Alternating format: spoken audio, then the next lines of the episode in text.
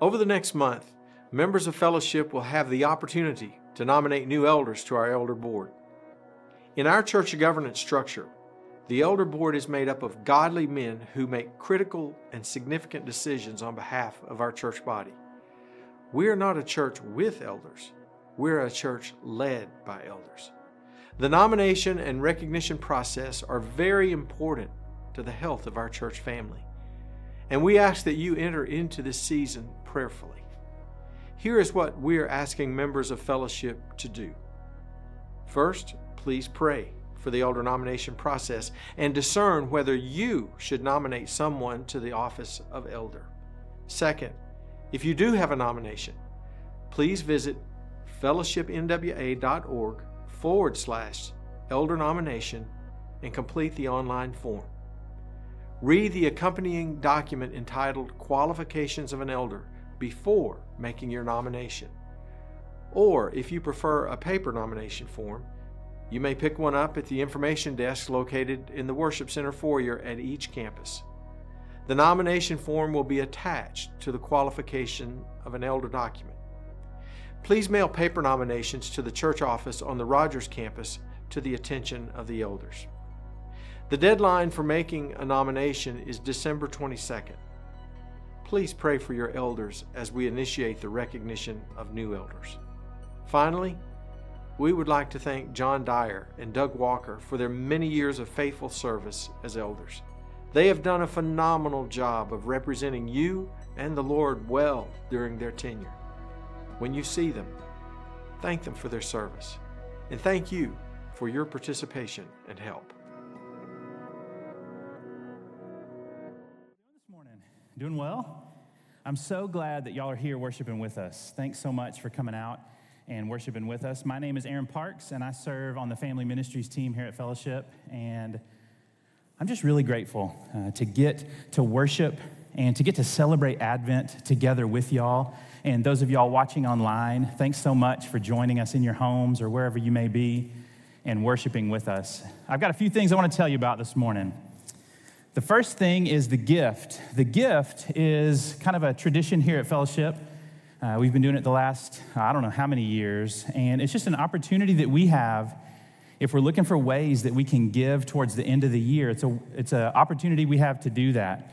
And with the gift, the elders, they take the money that's given specifically for the gift and they distribute this to local ministries and to global ministries. Uh, just all over the world and all over Northwest Arkansas. And so it's an awesome opportunity that our church has had to help support some partner ministries um, just all around the world. And so, if you're interested in that, you can uh, go on our website and see more about giving to the gift. Another way that you can be involved in what's going on here in our community is through Potter's House. Uh, Potter's House Christmas is coming up this next Sunday. And if you would love to get involved with that, uh, you can go to their website and see ways that you can sign up to uh, help out with Potter's House Christmas next Sunday. Uh, and if you don't know, Potter's House is an organization here in Fayetteville that is seeking to uh, just strengthen and connect our community across socioeconomic and cultural lines. And they're doing some awesome stuff here in Fayetteville and all over Northwest Arkansas. And so, a great way to get involved with them is to get involved with Potter's House Christmas, which is happening uh, next Sunday. So you can go to their website and see ways that you can sign up to either give or help volunteers set things up, or there's just a lot of different ways you can get involved if you want. So you can, you can check that out. I've got here some Advent resources. So, if you are looking for a way to engage with Advent with your family, uh, we've got a few resources. Now, I will say the response has been a lot better than we thought it would be. And so, there's literally like five of these left, and they're on a table out there. And so, uh, there's actually another way to get these as well. And so, if you're interested, uh, this has a daily reading plan that matches the reading plan for uh, the adults. And you can just read this with your family, discuss some of the questions. There's some prayers in here. It's a great way to engage with your family during Advent. Now, if you have one of these books, I just encourage you to use it. And if you don't, like I said, there's literally, I just put four more on that table out there. That's the last ones I could find. Uh, you can grab one of those, or you can follow us on Instagram at Fayette Kids, and you can download a PDF of this. And so uh, you can, if you don't get your hands on one of these books, you can still um, engage with this. One of my favorite verses is Psalm 145 4, and I want to read it for you. It says, One generation commends your works to another, they tell of your mighty acts. And as I read this verse, I see the generations commending God's works or proclaiming his greatness to one another, not just older to younger, but younger to older, and each generation seeing what God is doing and encouraging one another with this. And a quick story a couple weeks ago, I was sitting back there in the back with my family, my four boys, and they're spread out everywhere. They've got crayons and cars and all kinds of stuff. And I look up, and right across, like four rows in front of me, there's a four year old little girl. And in the middle of a couple of these worship songs, there's a lady sitting one row behind her, and she's praising Jesus. She is loving and worshiping Jesus. And this little girl is just standing there like this, watching her and taking it in. And this little girl then turns around, and there's a younger woman in her early 20s doing the same thing right in front of her. And the faith formation for this little girl as she sees other generations around her worshiping Jesus, that is helping her love Jesus more. And that is what the body of Christ does. And so I just want to encourage you that as we worship in here, there are six living generations in this room right now. That's an incredible thing. And God has brought us together to worship and to proclaim his acts and commend his works to one another. And so I just want to encourage you that that's happening. And that your worship isn't just about you, it's about the body of Christ, it's about the church. So as you worship, you're proclaiming and commending God's works to the rest of us in here. So as we worship together, that's my encouragement. Love Jesus. And as you do that, know that we're loving one another together. So, will y'all pray with me? Jesus, we're so grateful for your love for us. Thank you that we can worship you together. And Father, I'm so grateful that we have so many generations in this room and that we get a chance to worship you together. So may we celebrate peace today in Advent. We love you and we pray all these things in your name. Amen.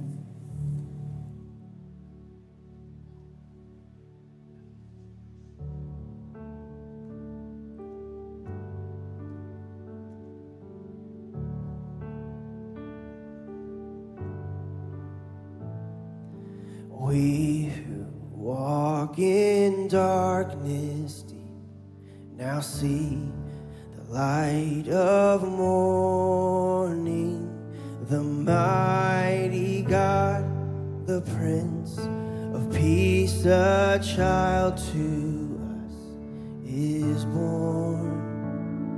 Behold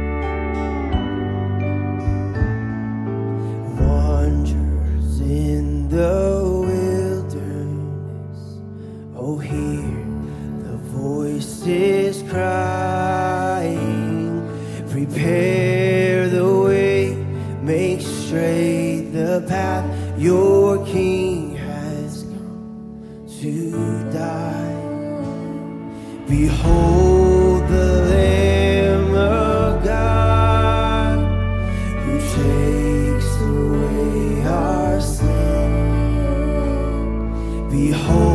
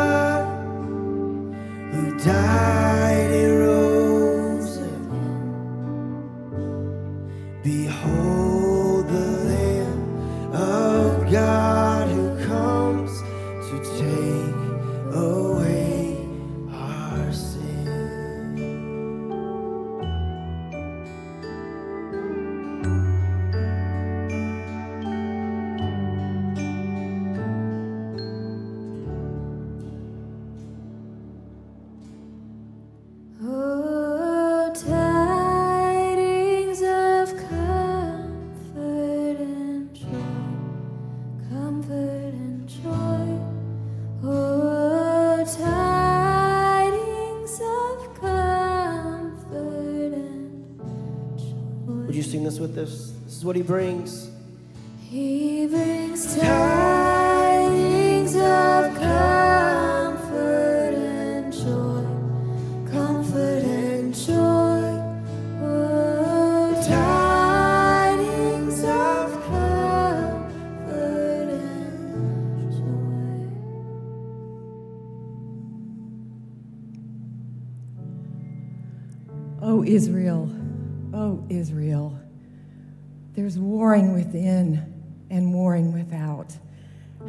We think we could achieve peace without our God? We counted our armies, manufactured our weapons, trained our hands for fighting. We told ourselves peace is something won by power.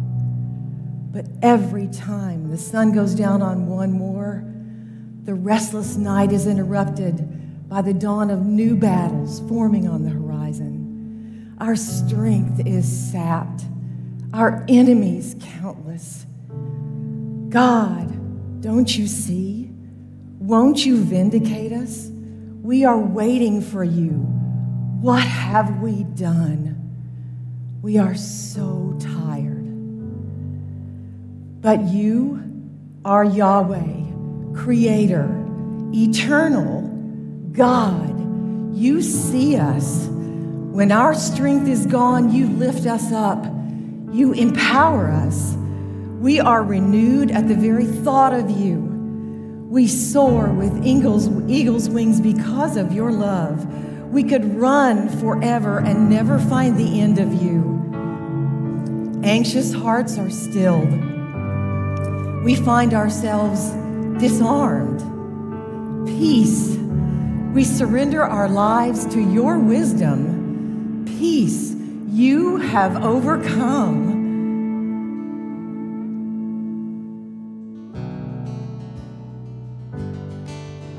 Would you stand with us this morning? Let's sing this out together. God rest you merry gentlemen, let nothing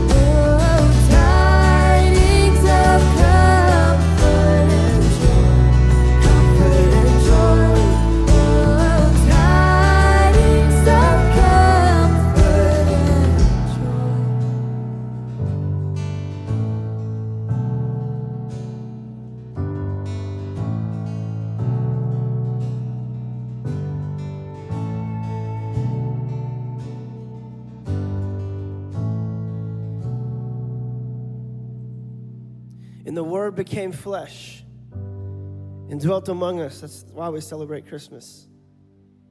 And we have seen his glory, glory as of the only Son from the Father, full of grace and truth. John bore witness about him and cried out, This was he of whom I said, He who comes after me ranks before me because he was before. And so this morning, we light the Advent candle of peace. And we remind ourselves of the verse in Isaiah 26 that says, He keeps those in perfect peace whose mind is set on Him. And so, for the rest of the morning, as this candle is lit, when you look at it, it's a reminder to keep our minds on Him because He's the one who gives peace. He truly is our light.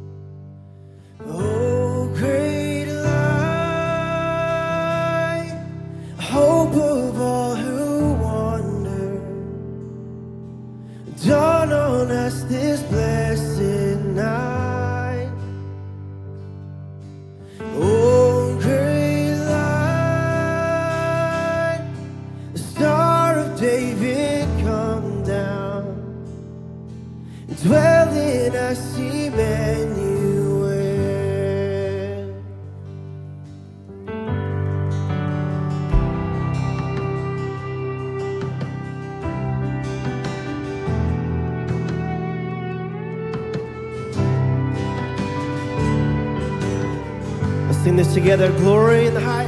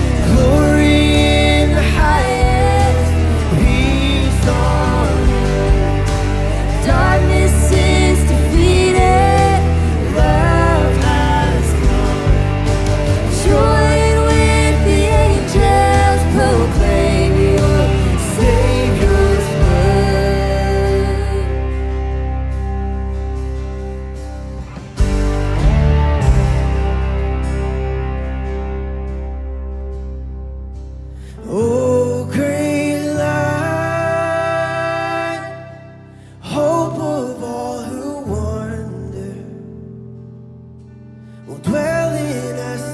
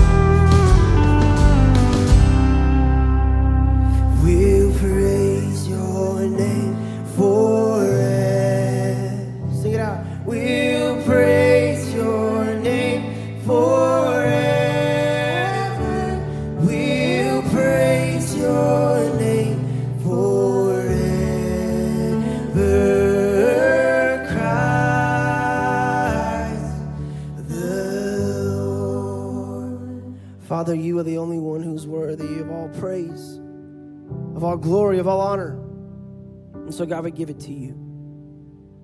Lord, we trust that you are the Prince of Peace.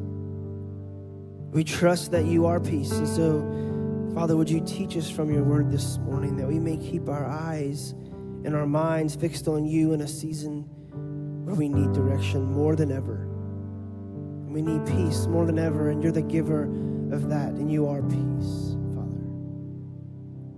So we look to you and we trust you. It's your name we pray. Amen. You can grab a seat. Well, it is so great just to be together, together in this room, together online with those of you joining us on the live stream. It just feels good to be with God's people, virtually or face to face. I'm a people person. I get energy from being with people, and so being a community pastor is kind of a dream job for me.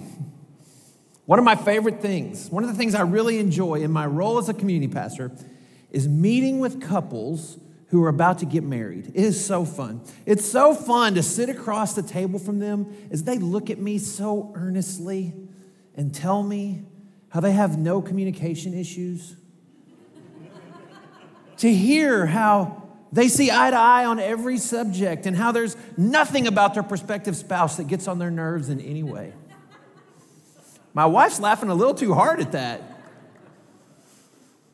Yeah, the married people are laughing and the engaged people are getting nervous. There's a reality check coming for them. And one of the things that we talk about, if I'm going to do the wedding, we talk about the service. What are we going to do in the service? What are we going to do with as far as vows? Are we going to take communion? That kind of thing. And I always give the groom, the prospective groom, the same advice.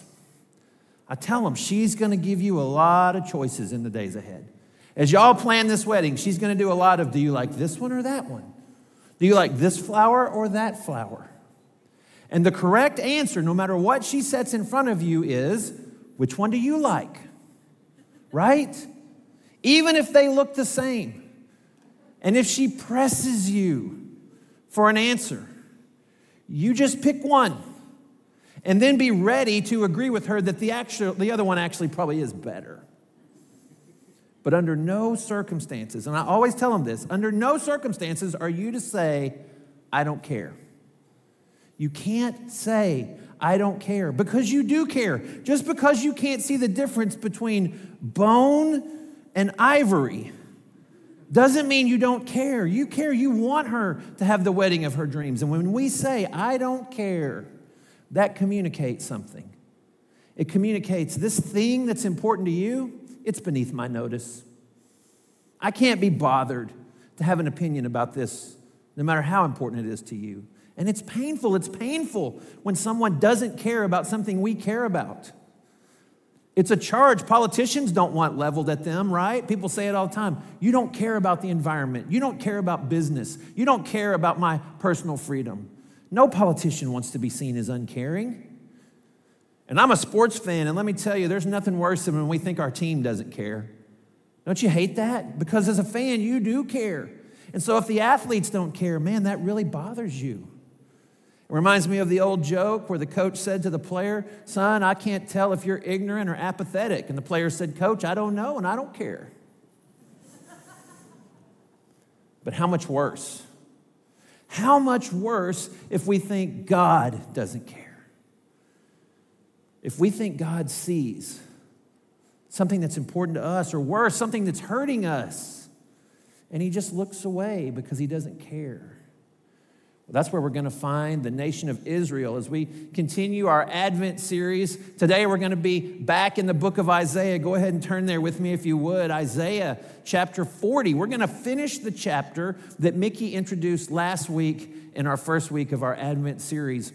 Well, my name's Michael. As I said, I'm one of the community pastors here at Fellowship Fayetteville. And doesn't it just feel good to be in Advent? It just feels good to be up here in this winter wonderland. Last week, somebody said, Fellowship doesn't even have a tree. Oh, we got trees. in a year where everything's been turned upside down, in a year where all our normal rhythms have just been wiped away, doesn't it feel good to be in Advent and singing Christmas carols and anticipating the birth of our King. Now, as y'all know, Advent means coming in Latin. And so during this time of the year, we remember what it was like when people were anticipating the coming of the Messiah. And we remind ourselves that yes, the King came, Jesus, and he's coming again. Just like they were waiting for him to be born, now we're waiting for him to return. And this year, we're spending our Advent season in the Old Testament book of Isaiah. It's the Old Testament book that has more to say about his first advent and his second advent than any other Old Testament book.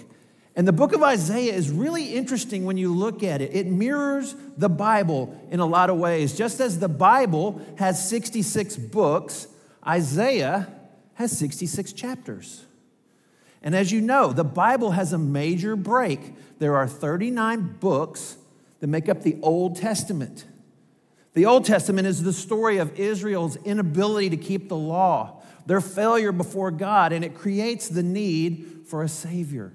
Similarly, the first 39 books, or 39 chapters, I'm sorry, of Isaiah point to a need for a Savior. The first 39 chapters of Isaiah describe a nation failing, and it predicts impending judgment. Then we have a 27 book New Testament that's the story of Jesus and how he came to re- redeem and rescue mankind and reign and rule on the earth as king. Likewise, the last 27 chapters of Isaiah, beginning in chapter 40, where we are, tell us about this coming king and how he'll save people from their sins and reign and rule on the earth. This next comparison seems especially powerful during Advent season. The New Testament begins with the story of John the Baptist. Matthew 3 tells us how John the Baptist was a voice crying in the wilderness, preparing the way for Jesus. Similarly, Isaiah 40, the section that we're in that we looked at just last week, predicts the ministry of John the Baptist. Not only do they begin the same way, they end the same way. The Bible ends in Revelation describing the new heaven and the new earth. Similarly, Isaiah 66, Isaiah ends the book describing the new heaven and the new earth. This incredible book, Isaiah, it gives us such a clear picture of Jesus. Maybe that's why it's the most quoted book by New Testament authors. I mean, Isaiah foretold that Jesus would be born of a virgin. Isaiah described how Jesus would come not only to the Jews, but be a light to the Gentiles. In the suffering servant passages, Isaiah described the suffering and sacrificial death of Jesus, as well as his victorious resurrection. And then Isaiah gives us a really clear picture of Jesus who would reign and rule on the earth. And here's the most amazing thing to me of all of it Isaiah was written 700 years before Jesus was born. 700 years before one word of the New Testament was written, Isaiah predicted all of this. And by the way, his name, Isaiah, it means Yahweh or the Lord is salvation. Yahweh is salvation. So, with all of that in mind, let's pick it up in Isaiah chapter 40. We're going to be in verse 27. Why do you say, O Jacob, and speak, O Israel? My way is hidden from the Lord, and my right disregarded by my God. Now, remember, as Mickey told us last week, Isaiah is writing to a future Israel, to a time when Israel would be in exile. And notice that he calls them Jacob and Israel. Now, part of that is for emphasis, it's for poetic effect. It's a little bit like when your mom says your name twice, but the second time she uses your middle name, it gets your attention. That's a little bit of what he's doing here, but I think there's something else at work. Do you remember the biblical story of Jacob? Jacob was Abraham's grandson. So, Abraham is the father of the nation of Israel. His son Isaac had twin sons and the second one was Jacob. And Jacob was kind of a trickster. He had some shenanigans in his life, including stealing the birthright and the blessing of God from his brother. And so he had to flee the promised land because his brother was after him. In other words, he was in exile, removed from the land. And it was only when he returned to the land and humbled himself before God and actually wrestled with God that God blessed him and changed his name to Israel. And now here's Isaiah writing to his descendants, the descendants of Jacob, in exile outside the promised land. And he's reminding them of that whole story with that simple phrase, O Jacob, O Israel. And look what they're saying My way is hidden from the Lord, and my right is disregarded by my God. In other words, God doesn't see what's happening to me, or worse, He doesn't care. And if we're honest, if we're honest, we've all said that. Oh, maybe our mamas raised us better than to say it out loud, but in our hearts, we've said, God, do you even care? Alone, in our sorrow, in our loneliness, in our fear, we've wondered Does God care? As a little experiment for this morning, I Googled the phrase, Does God care? And I got 1.2 billion with a B, 1.2 billion hits. Yeah, people are definitely wondering if God cares. And so, in our passage, here are God's chosen people ripped out of their homeland, being oppressed by an invading nation, and they're asking, Does God see? Does God care? And Isaiah is going to give them an answer, and the answer is theological because the answer is remember who God is. Look at verse 28. Have you not known? Have you not heard? The Lord is the everlasting God, the creator of the ends of the earth. He does not faint or grow weary. His understanding is unsearchable. Isaiah says, Oh, have you not heard about the Lord? Now remember, every time you see Lord in all, in all caps in your Old Testament, that's your English translator's way of letting you know that the Hebrew word there is Yahweh. God's covenant, promise keeping name that he gave to Israel, Yahweh. It's the name he told Moses at the burning bush. It means, I am. Isaiah says, Haven't you heard about Yahweh? Don't you know about the great covenant keeping I am? He's the everlasting God. He's the creator of the ends of the earth. That's a figure of speech. It's called a merism. We still use them today. If somebody says, I've been working day and night, they mean I've been working all the time. When Isaiah says he's the creator of the ends of the earth, he means everything. The great creator God of ours. He doesn't get tired and he doesn't get confused. There's no end to his understanding. Isaiah says, Remember who you're talking about when you say, Does God care? And you see how exalted God is in this passage, how unlike us he is. Look what Isaiah says about God and think about it in relation to us. We're time bound, but God's eternal. We're localized. We always say, well, I can't be two places at once. God's the creator of the ends of the earth. He's omnipresent, He's always everywhere. And we get tired and weary. But God never needs a B12 shot. He never needs five hour energy because He's the source of all energy. And we get confused. We get to the end of our knowledge and we just don't understand anymore. But God's knowledge and understanding is limitless because He's omnipotent. And so this God of ours is transcendent. And some people believe a God who's so transcendent, so great, that He can't be bothered with trifling human affairs. In other words, a God who's too great to care. But that's not the God Isaiah is going to depict for us. No, Isaiah is going to show us a God who's too great to not care. Because he isn't just powerful, he actually shares that power with people who need it most. Look at verse 29. He gives power to the faint, and to him who has no might, he increases strength. He gives power to the weak.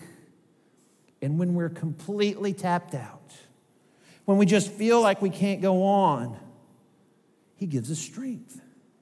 He's actually going to say later to the Apostle Paul, My strength is perfected in your weakness.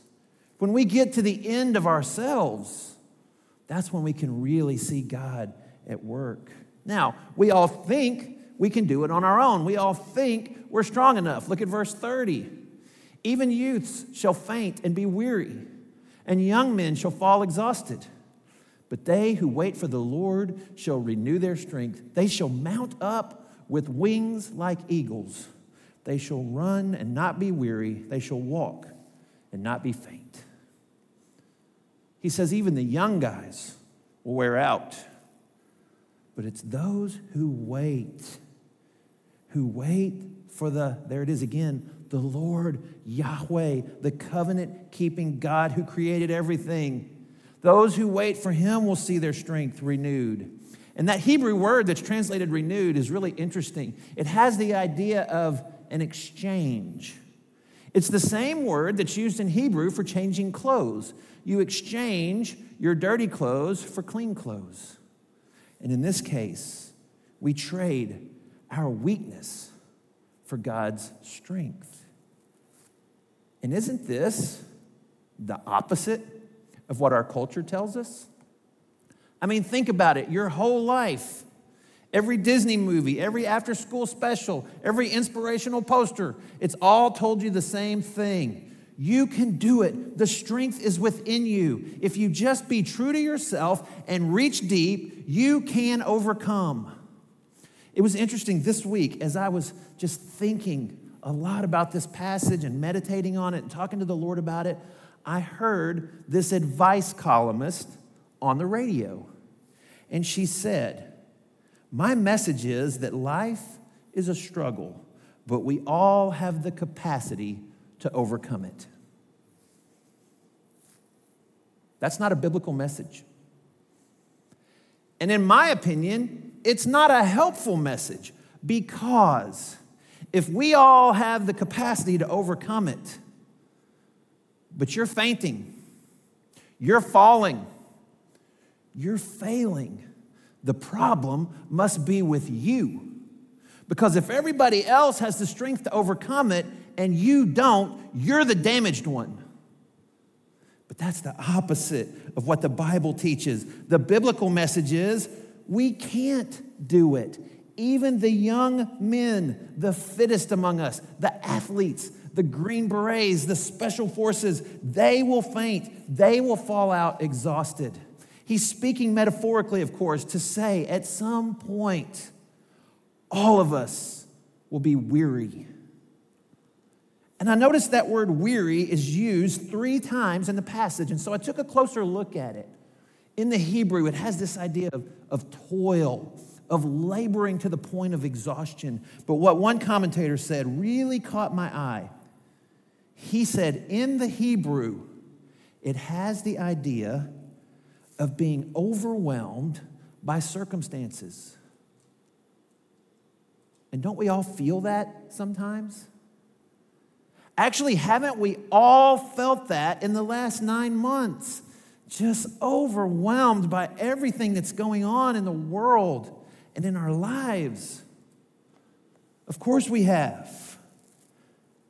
And the point of the passage is everyone gets there. At some point, everyone feels overwhelmed, but not God. God's never overwhelmed. And so the answer is not to look inside ourselves, it's to look to God and to exchange our weariness for his strength. And then Isaiah gives us this incredible word picture. He says, We shall mount up on wings like eagles.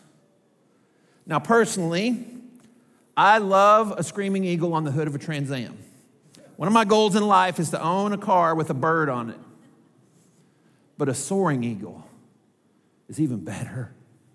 Oh, a soaring eagle is so beautiful. And does that beautiful bird look like he's working? Like he's fighting it?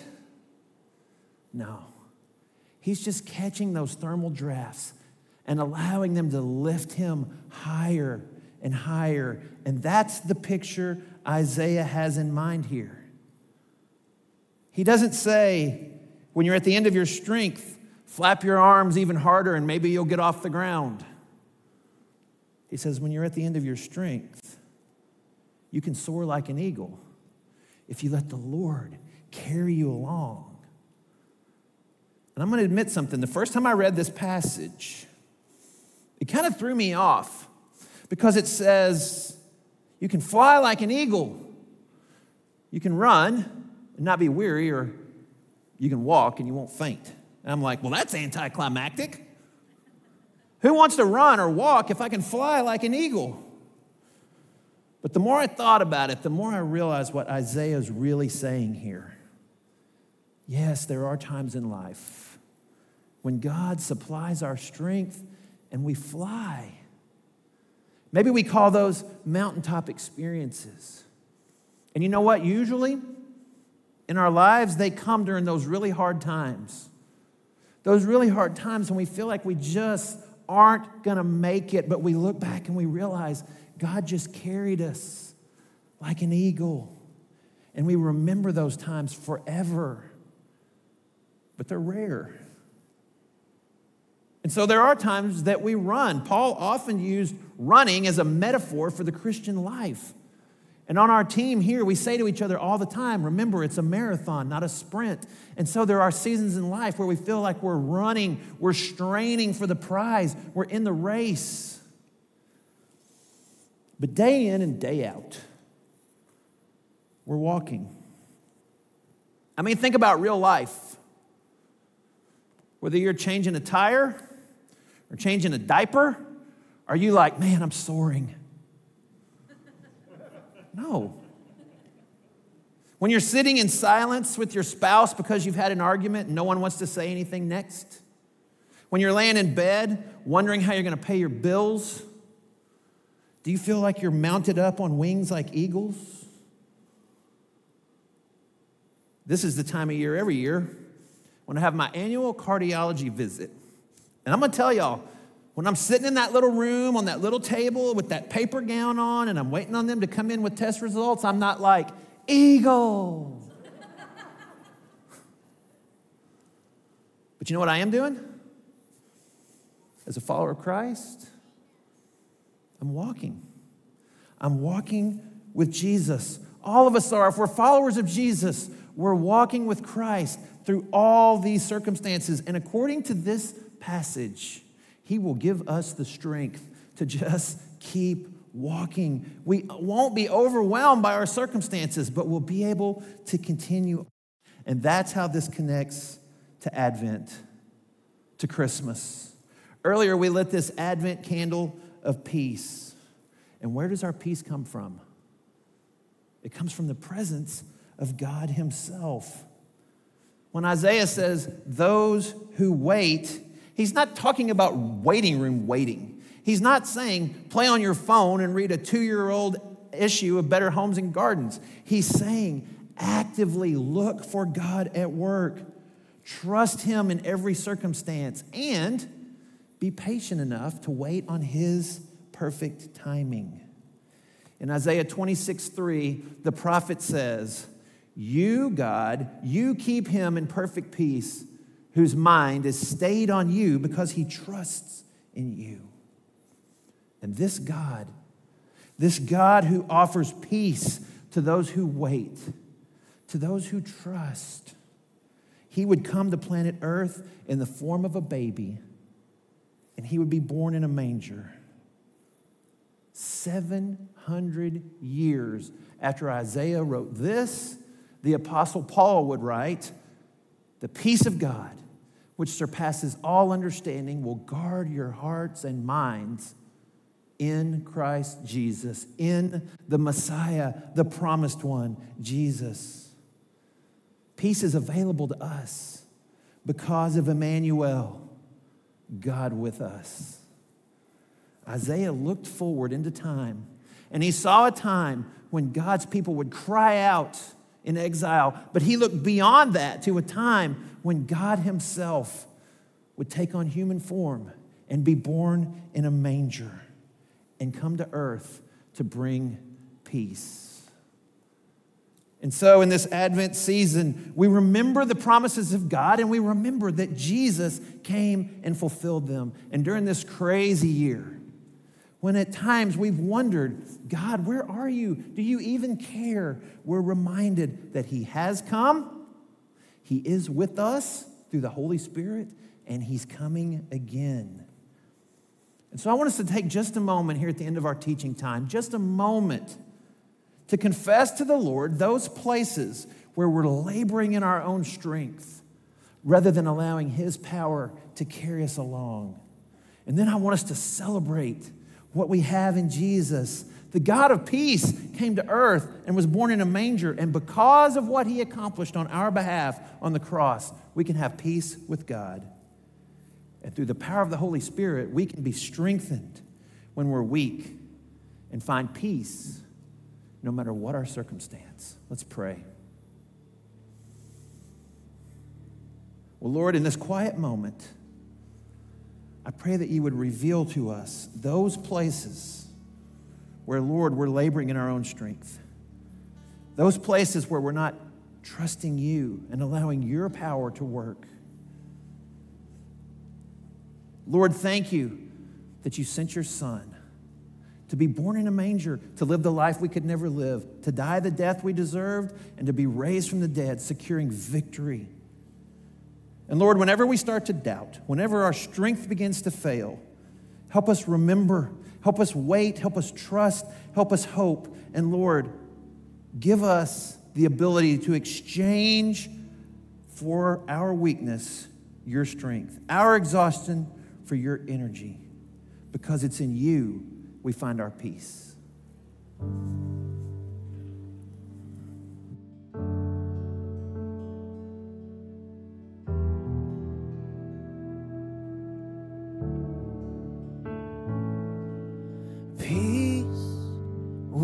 Will find our peace. We will find our peace. We will find our peace in you. Peace, we will find our peace. We will find our peace. We will find our peace in you. Peace, we will find our peace. We We will find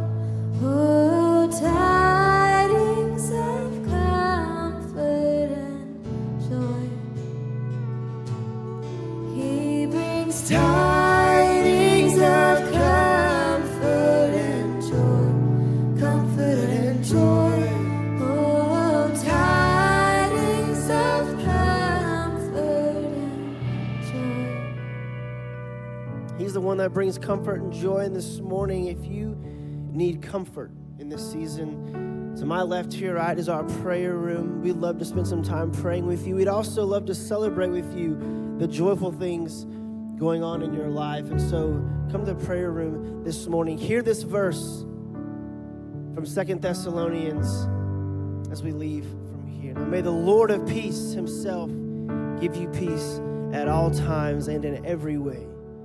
The Lord be with all of you. Fellowship Favor, we love you. Let's keep our eyes on our Prince of Peace this week. God bless you.